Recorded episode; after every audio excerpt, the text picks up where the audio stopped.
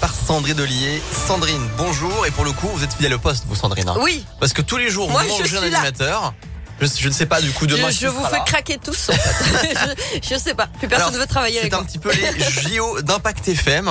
Et pour l'instant, personne ne la médaille d'or et on revient tenter notre chance. Bon, allez, Sandrine, on y va pour l'actu. Allez, à la une de l'actualité, moins de malades hospitalisés, moins de malades en réanimation. Le dernier bilan Covid des Hospices Civils de Lyon est plutôt encourageant. quatre cent quatre-vingt-douze patients sont pris en charge cette semaine, dont cinquante en réanimation. Un tiers des personnes prises en charge dans ce service sont des malades du Covid. Et dans ce contexte d'amélioration, cette nouvelle levée des restrictions aujourd'hui, une bonne nouvelle pour ceux qui aiment danser, les discothèques rouvrent leurs portes aujourd'hui. Elles étaient fermées depuis maintenant un peu plus de deux mois. Ce qui change aussi, c'est la possibilité de se restaurer à nouveau dans les stades, les cinémas, les transports. Retour aussi de la consommation au comptoir dans les bars. Notez que les concerts debout sont de nouveau autorisés. D'autres allègements devraient suivre dans les prochaines semaines. À partir du vingt-huit février, le masque ne sera plus obligatoire dans les espaces fermés soumis au pass vaccinal. Une bonne nouvelle dans l'actualité. Dans le Beaujolais, l'adolescent de quinze ans porté disparu depuis lundi après-midi a finalement été retrouvé sain et sauf hier d'après les gendarmes. Mathias, qui souffre d'autisme, avait quitté son domicile de Saint-Étienne-les-Oullières près de Villefranche sans papier ni téléphone.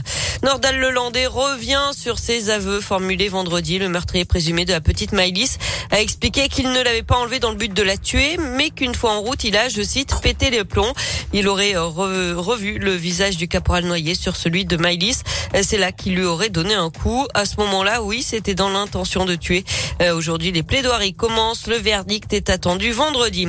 Et puis, quelle place pour la justice dans notre société? Comment améliorer la situation des tribunaux français qui, pour la plupart, sont à bout de souffle? Les états généraux de la justice, lancés en octobre par Emmanuel Macron, se terminent. Un avis doit être rendu dans les prochaines semaines. En attendant, les solutions qui pourraient être proposées, le constat, lui, est sans appel.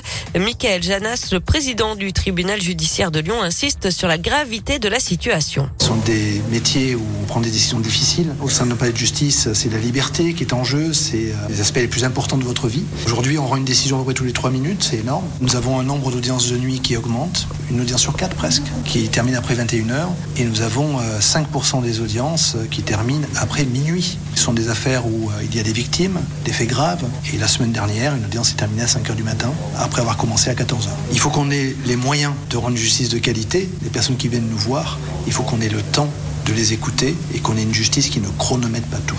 Et Lyon qui reste la troisième juridiction la plus importante de France. Elle compte cent douze juges. Pour se conformer aux standards européens, il en faudrait deux fois plus.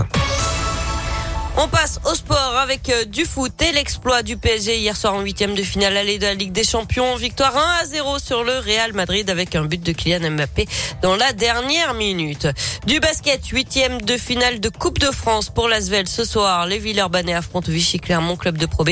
C'est à vingt heures à l'Astrobal. Et puis les Jeux Olympiques d'hiver à Pékin avec le seul homme masculin en ski alpin en ce moment. Et Clément Noël qui a une grande chance de médaille puisqu'il est premier en ce moment du classement temporaire. C'est dommage pour lui.